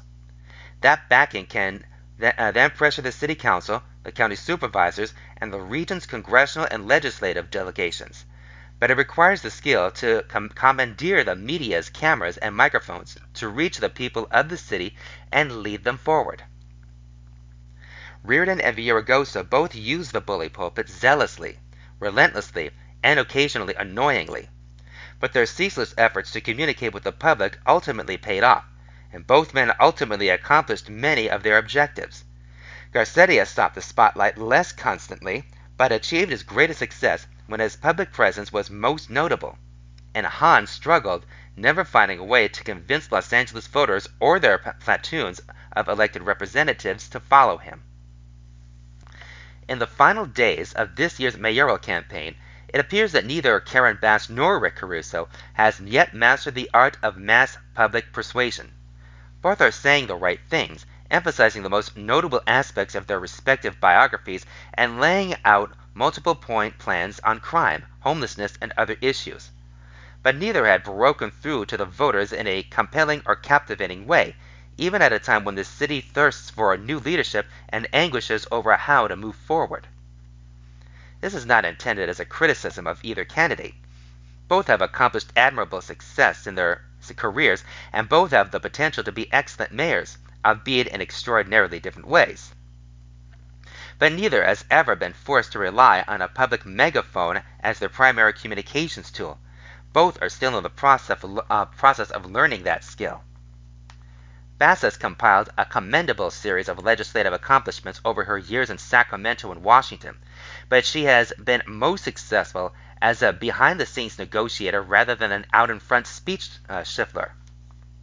Caruso has built an, esti- uh, estimated, an estimatable business empire that has often relied on developing public support, but as best work was also usually a result of one on one conversations and small group meetings both have achieved their goals just outside the public spotlight rather than at the center of it. Though those are not necessarily flaws. It's entirely possible that one of them will be able to pressure reluctant council members to support their agendas in less demonstrative ways. But doing so without the cudgel of public opinion is much more difficult.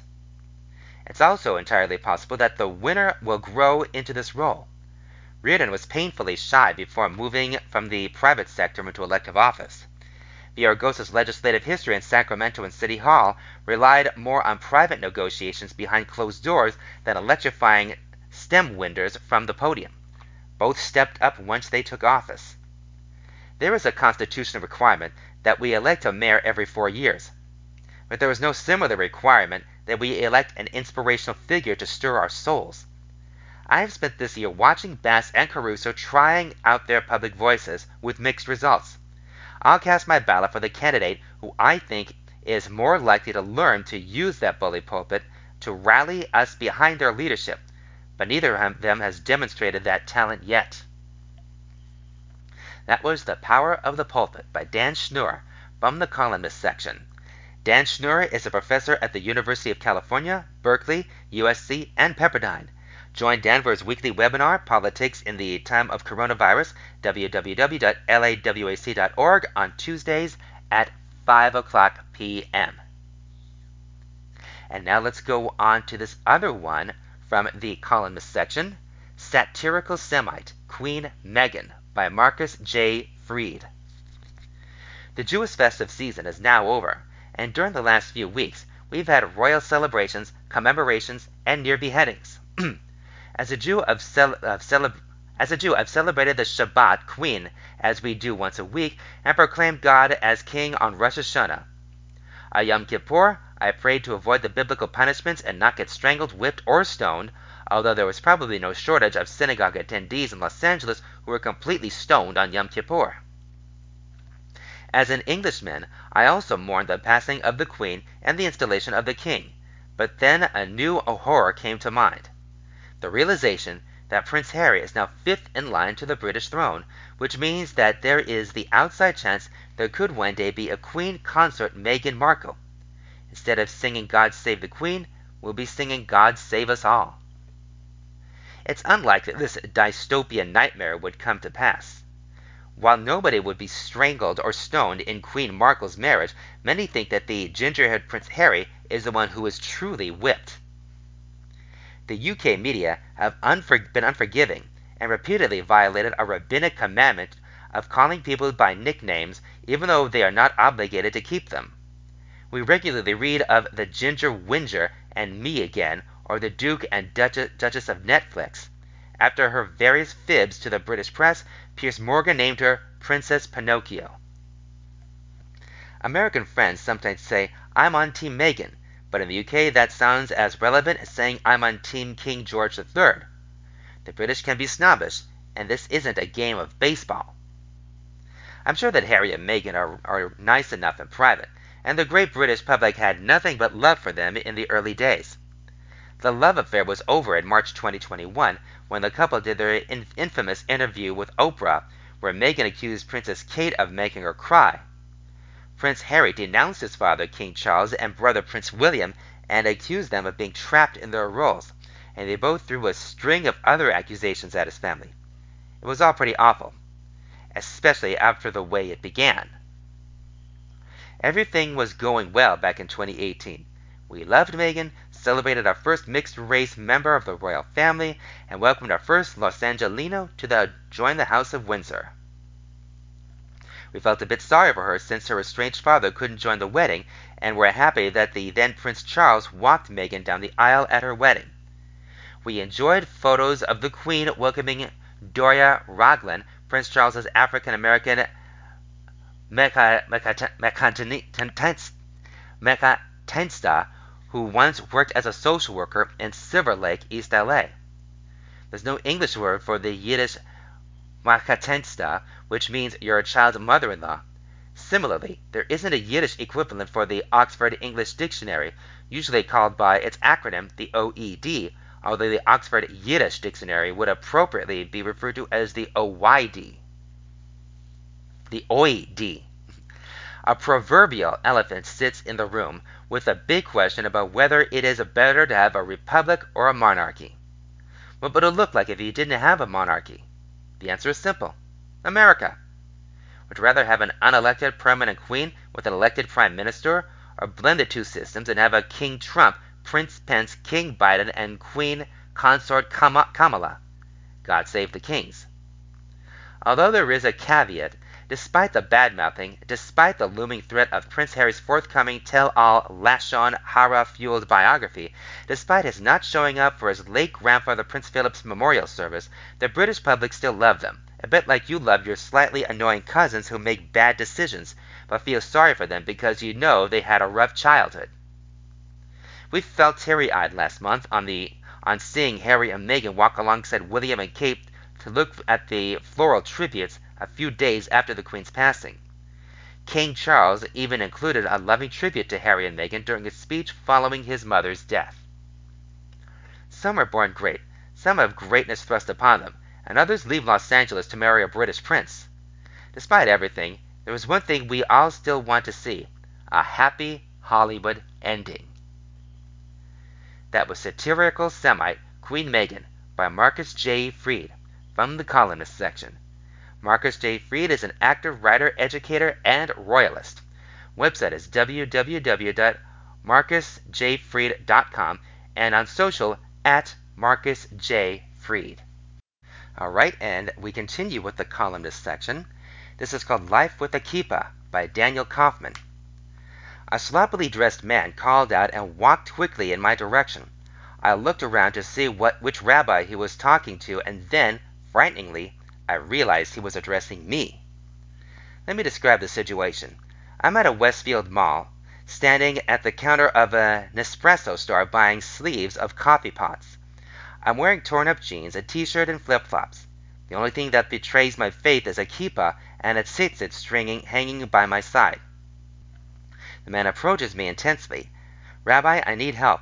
I'm in a terrible place. I need more meaning in my life, and I don't know how to be happy. How can I be more happy? My immediate uh, instinct was to say, Sorry, pal, I'm not a rabbi. Thankfully, I didn't offer up such a weak and pathetic response. Instead, I paused and considered his request. And really, what is a rabbi? A spiritual leader? Sure. Mostly a rabbi is a teacher. Here was an opportunity to step up and be both. I looked at the man patiently and con- contemplatively. I really took the moment and uh, and was present with him. Instantly he relaxed and looked at me gratefully. It seemed like nobody had really looked at him or listened uh, to him for quite some time. I smiled gently. Believe it or not, you're in the perfect place. You're exactly where you are supposed to be. I swear I saw him gulp. The Jewish belief is that God runs the world. That means that everything happens exactly the way it's supposed to. You are in the perfect place. You have a unique and essential purpose, so you don't have to worry about meaning. You still have to do your part, but it is not your job to worry about the results. That is up to God. I checked myself. I did not want to sound evangelical. Nevertheless, I asked tenuously, Do you believe in God? He nodded emphatically. Then I asked, Do you trust God? This was a question he had not anticipated. That is the key. If you want to be happy, trust in God. If you want to be more spiritual, trust in God. If you're worried about uh, meaning in life, trust in God. You don't have to worry about the things you cannot control. That's beyond your pay grade. Just do your part and trust that it will work out the way that it is supposed to work out. Was I sounding like a Sunday morning preacher? I got embarrassed and almost backed away uh, from my words until the man heaved with relief and then held, held me for what seemed like a long time. Rabbi, you can't imagine what you have done for me. And then he was gone. My friend David Sachs recently said to me, God has three answers yes, not yet, and I've got something better. What a relief it is to trust that things are working exactly as they are supposed to. How much better than to be obsessed with success, success results in things that are squarely out of our control. That only leads to tension, fear, and anger. The Gemara calls anger an act of avodah zara, idol worship. If you get angry, it means that you don't believe that things are happening the way they are supposed to. It means you don't believe that God runs the world. If you did, it would be absurd to be angry because clearly what is happening is exactly as it should be. Looking back, I'm proud that I didn't shy away from the opportunity. For those precious seconds, the man that man endowed my, my life with meaning and purpose. But then I wonder if it was audacious for me to teach something I don't do partially well, particularly well. Trusting God? It's a daily effort for me. But maybe that is part of teaching. Nobody expects me to be perfect but me. That is my ego out of control. Truly, the man gave me much more hope than he took. In that moment, I stepped up and trusted God. Maybe he was a malach, a messenger, there to give me the lesson, give the lesson to me. That was Life with a Kippah by Daniel Kaufman from the columnist section. Daniel Kaufman is a filmmaker and writer. You can follow his blog, Confessions of an Orthodox Sinner, at www.facebook.com uh, slash orthodox sinner. And again from the columnist section, we have this one Gambling on Health in California by Daniel Stone. Voters considering Propositions 26 and 27, California's gambling initiatives, should think again if they believe they're getting all they need to know from the Secretary of State's official voters guide. It's bad enough that voters endure a biased bombardment of advertising from moneyed special interests. It's even worse that they can't depend on the state to supply critical information on the substantial health, uh, health impact of California's initiatives. If you review the guide's 12 pages on the two initiatives, you'll see assessments of their possible impact on state revenue, law enforcement, and local governments. Never once does the guide or its pro and con commentaries consider the major group most affected California's gamblers. The, initiative, the initiatives would allocate a small proportion of anticipated revenue to social programs for problem gamblers. But do these programs really help those with gambling addiction? Do they effectively address any of the uh, uh, adverse financial, social, or health effects of gambling? You won't find a comment. Will greater access to gambling increase the number of Californians struggling with gambling addiction? The state doesn't seem to think that's important enough to consider. One reason that gamblers may be off the Secretary of State's radar is that, that they are a stealth population. Although research suggests that about 500,000 Californians are problem gamblers, they are out of the public eye, both collectively and individually. Many hide their financial tracks, leaving their families completely unaware of the issue. With alcohol addiction, in contrast, families can notice leftover bottles, altered behavior, and telltale alcohol breath. Doctors also have trouble identifying problem gamblers. We don't screen for gambling addictions, and also, unlike alcoholism, gambling addiction lacks characteristic laboratory findings. Research also suggests that having a casino within 50 miles doubles the prevalence of the condition. The highest risk individuals are those suffering from substance abuse and mental illnesses such as depression and bipolar affective disorder we should ask ourselves if these uh, if these individuals would be likely to re, uh, resist the temptation of a constant online casino in your pocket as proposed by Proposition 27. Many would likely suffer destabilization of their family life as well as their physical and mental health. I have only one patient with a known history of gambling addiction. JR65 has abstained for many years since getting help from Gamblers Anonymous. Still, he vividly remembers the rush of winning and the intoxicating power of chasing that high. He also remembers the secrecy and the path of broken trust as his family's finances restrained and relationships damaged. JR's problems centered around slots and electronic poker, not the sports betting uh, currently on the ballot but he recognizes that the gambler's rush affects different people in different ways. He sees sports betting as a gambler's getaway drug, gateway drug. He also worries about the re- reliability of the measures to prevent uh, minors from using online gambling. Not surprisingly, the issue was also not adequately addressed by the state's ballot guide.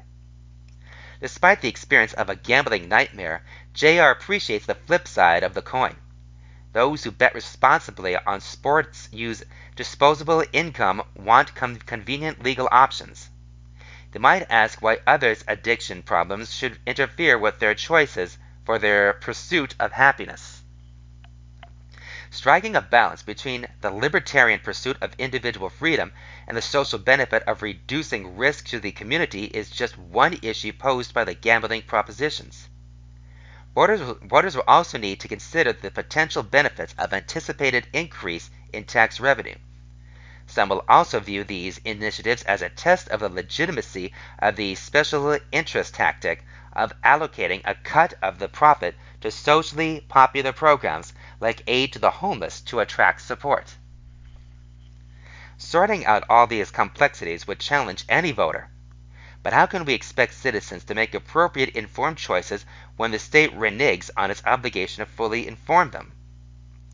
The initiative process should not be a game of chance in which voters choose now and learn about undisclosed health, condi- health, health uh, consequences later. Rather than rolling the dice on these initiatives, California's voters should oppose both and send a message to the Secretary of State and the initiative industry that they won't approve ballot measures that neglect adequate consideration of public health. That was Gambling on Health in California by Daniel Stone from the columnist section. Daniel Stone is a regional medical director of Cedars-Sinai Valley Network and a practicing internist and geriatric uh, geriatrician with Cedars-Sinai Medical Group. The views expressed in this column do not necessarily reflect those of Cedars-Sinai. All right, now we go on to the My Turn section, and this is called Why Fear God by Paul Socken. The Torah states repeatedly that we should fear God. Why fear? That sentiment is so out of keeping with our modern sensibilities. It seems harsh, counterintuitive. Why fear a loving God? The Torah does emphasize loving God as well, but there is at least an equal emphasis on fear. The concept of fear of God appears five times in Leviticus alone.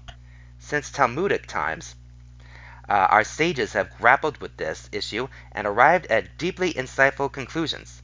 Importantly, the Hebrew words Yirat Shamayim can mean fear of heaven, but also have other connotations.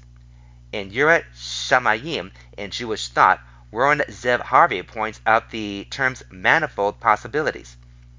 He suggests that the concept is the Talmudic response to the Greek belief that freedom is achieved by freeing oneself from fear of the gods.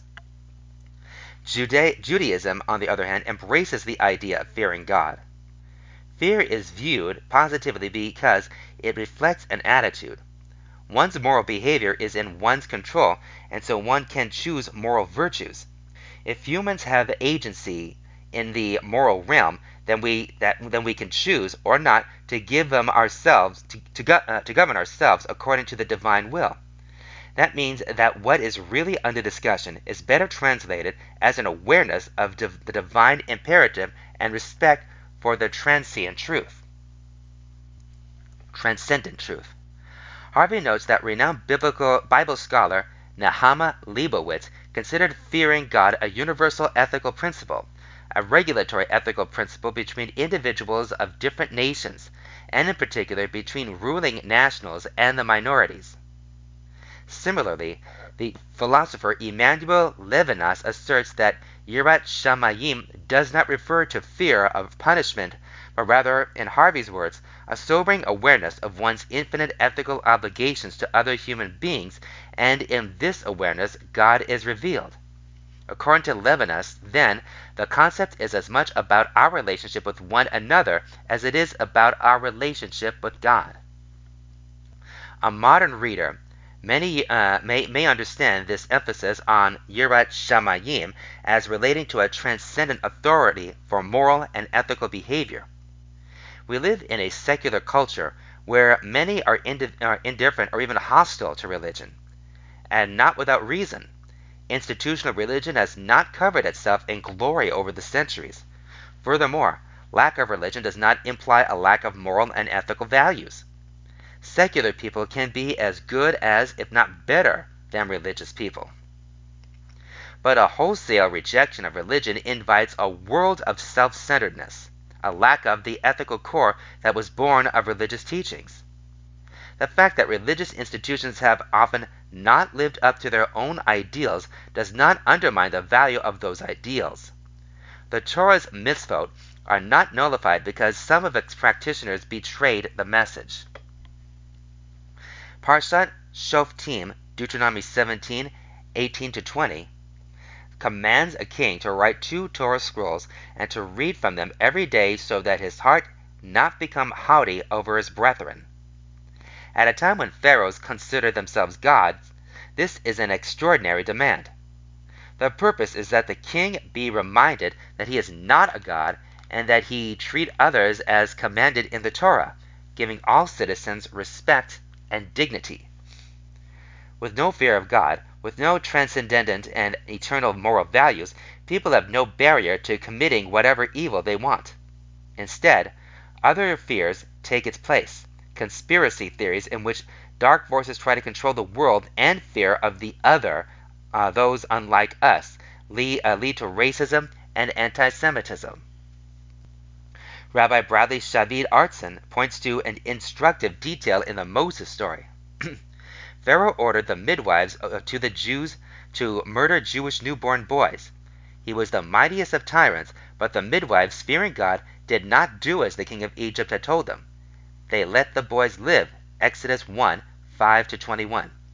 How could they exhibit such extraordinary courage if they didn't believe more in the eternal power than the temporary one? Interviews after World War II with the righteous who saved Jews in Europe revealed that many did so because they were religious Christians who were guided by spiritual and moral considerations. Like the midwives of Egypt, they made the only possible choice to save life instead of allowing it to be destroyed. In The Great Partnership, Rabbi Jonathan Sacks explores the idea of religion as essential to society's moral and ethical functioning. He points out that what made Abrahamic monotheism unique is that it endowed life with meaning. When a society loses its religion, it tends not to last very long thereafter. It discovers that having severed the ropes that moor its morality to something transcendent, all it has left us it, all has left is relativism, and relativism, relativism is incapable of defending anything, including itself. For Sacks, it is an optical illusion that we can abandon belief in God and leave nothing unchanged. The ramifications of a civilization without religion are profound. We live in a complex, quickly changing world uh, with countless preoccupations and concerns. It is easy to dismiss religion without realizing that its loss uh, only compounds the problems of our troubled world instead of healing it. That was Why Fear God by Paul Socken from the My Turn section. Dr. Paul Socken is Distinguished Professor Emeritus and founder of the Jewish Studies program at the University of Waterloo. Let's conclude with this from the My Turn section. President Biden must stop funding the UN Inquisition against Israel by Karen Lehrman Block. Very little media attention has been given to the fact that President Biden brought the U.S. back to the UN Human Rights Council, arguably the most anti Semitic institution on the planet. Its latest outrage is a commission of inquiry that is so blatantly anti-Semitic it can be best described as a form of inquisition in its tie, in its lies and shameless mockery of human rights. For most of the UN's existence, one could be excused for forgetting that it emerged in 1945 out of the ashes of the Holocaust. Indeed, over the decades, various Russian Arab collusions have systematically and sadistically targeted the world's only Jewish state from the Zionism is racism calumny to the disproportionate condemnations, but now we've reached a new low. Last Thursday, the COI announced it will investigate the allegation that Israel is an apartheid state. The ongoing investigation was set up by the HRC following last year's 11 day battle between Israel and Gaza terrorists. To no one's surprise, it has focused nearly exclusively on Israel. The COI's announcement follows the release of its second report, which called on the UN Security Council to end Israel's permanent occupation and urged UN member sta- uh, states to pr- prosecute Israeli officials. Navi Pillay, a former UN human rights chief who chairs the COI, called apartheid a manifestation of the occupation. We're focusing on the root of the on the root cause, which is the occupation, and part of it lies in apartheid. Pillay say. That's the beauty of this open-ended mandate. It gives us the scoop. Beauty is not a word that typically comes to mind when thinking about the UN, nor is, the tr- is truth or justice. Let's start with the so called Human Rights Council, whose members include China, Libya, Somalia, and Sudan. Where one wonders are Iran and North Korea. And then we have the three members of the COI. The commissioners were chosen precisely because they abhor the Jewish state said Israeli ambassador to the UN Gilad Erdan at a press conference held by Stand With Us Thursday morning. Each of them had declared Israel guilty of the very crimes they were charged with investigating before they began, echoed Anne Bayevsky, director of the Touro Institute on Human Rights and the Holocaust. UN Watch has documented multiple instances of Pillay accusing Israel of apartheid, some as recently as 2020. She also used the phrase the extremist Israel lobby and supports the BDS movement. In July, Commission member Miloon Kothari made comments about the undue influence of a so called Jewish lobby on the media. He has also questioned why Israel was in the UN. In June, member Chris Sidoti from Australia dismissed all Jewish victims with the retort accusations of anti Semitism are thrown around like rice at a wedding. Then there's the inquiry itself. The COI called for submissions on systematic discrimination and repression and underlying root causes, but then sent the submissions that challenged the prearranged endgame directly to the trash, said Bayevsky. In an unprecedented response, in the history of the UN human rights game, Bayevsky said, the Touro Institute and a group of eminent research centers submitted more than 5 million unique submissions of dissent. And yet Pillay openly told the press in June she hadn't seen them and dismissively labeled them as all pro-Israel. In today's report, there are dozens of references to non-UN organizations, every one of them trash talks Israel. Not one participating so-called pro-Israel NGO sees the light of day. The 28-page report is sprinkled with a series of highlighted quotations from Palestinians in Hebron, writes Bayevsky. One contains a blood libel about Jews arriving in Palestinian homes in the middle of the night and threatening to burn the human beings inside. Another claims that Jews are child molesters intent on feeding, feeling the breasts of Palestinian girls. As Carly, as Carly Gammill, director of SWU Center uh, for Combating Anti-Semitism, put it, Israel is even somehow responsible for the violence that Palestinian men choose to pre- perpetuate against Palestinian women. Do Navi Pillay and her fellow commissioners also blame the honor killings and second-class citizenship of Palestinian women on Israelis? And why stop there? By the Commission's logic, it would also need to blame Israel for these same logic tragic conditions in other Middle East countries, like Saudi Arabia and Iran. The COA has called for Israel to immediately withdraw from the West Bank, while making no demands of the Palestinians. Indeed, notably absent from the report are many mentions of Hamas, terror rockets, or terrorism. The Inquisitions advocate that Israelis being hunted down, prosecuted, and jailed for crimes against humanity, writes Bayevsky, they couldn't name a single Palestinian crime worth pro- uh, processing, prosecuting. The shameless prejudice exhibited in the report is shocking, she adds, even by UN standards. The summary brazenly announces that it is only about the human rights implications for Palestinians. Apparently, Jews, according to the HRC, aren't worthy of human rights. President Trump withdrew from the HRC in 2018, largely due to the systematic discrimination against Israel. Biden brought the U.S. back last year, continuing to provide sig- uh, significant funding for the UN and the HRC. In June, Senators Tim Scott, Republican of South Carolina, and Jacky Rosen, Democrat of Nevada, introduced the Commission of Inquiry and Elimination Act to withhold U.S. funding to, uh, for the HRC because of its blatant bias against Israel. Funding would be withheld until the Secretary of State certifies that the HRC has abolished its COI. President Biden's words of support for Israel are appreciated but not enough. It's time for the president to put his money where his mouth is and support a bipartisan initiative that establishes consequences for the most anti Semitic institution on the planet. Anyone who believes in justice must urge him to do so. Today it is, it is it's no longer politically correct to blame Jews for all the world's problems, so anti-Semites adapt, said Ambassador Erdan. Rather than burning Jews at the stake, anti-Semites burn the Jewish state of the stake. This is exactly what the UN constantly does. Mr. President, it's your time to act and show the world that this inquisition against Jews will not stand. That was President Biden must stop funding the UN Inquisition against Israel by Karen Lehrman Block from the My Turn section of the uh, uh, from the My Turn section of the Jewish Journal for November 4th through the 10th, 2022. Karen Lehrman Block is the editor in chief of White Rose magazine. Well, folks, we're just about to come to the end of a, another edition of Stan Dunn's Jewish Edition. Let's just take a look at one ad from the from the same Jewish edition, Jewish Journal, November 4th through the 10th, 2022. Let's get social. Uh, J, Jewish Journal on Facebook, Twitter, and and Instagram.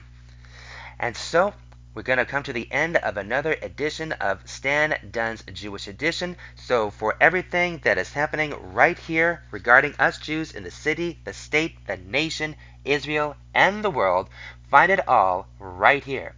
And so, until then, until next time, everybody, this is your reader and host, Marc Braun, saying to you, Shalom and peace.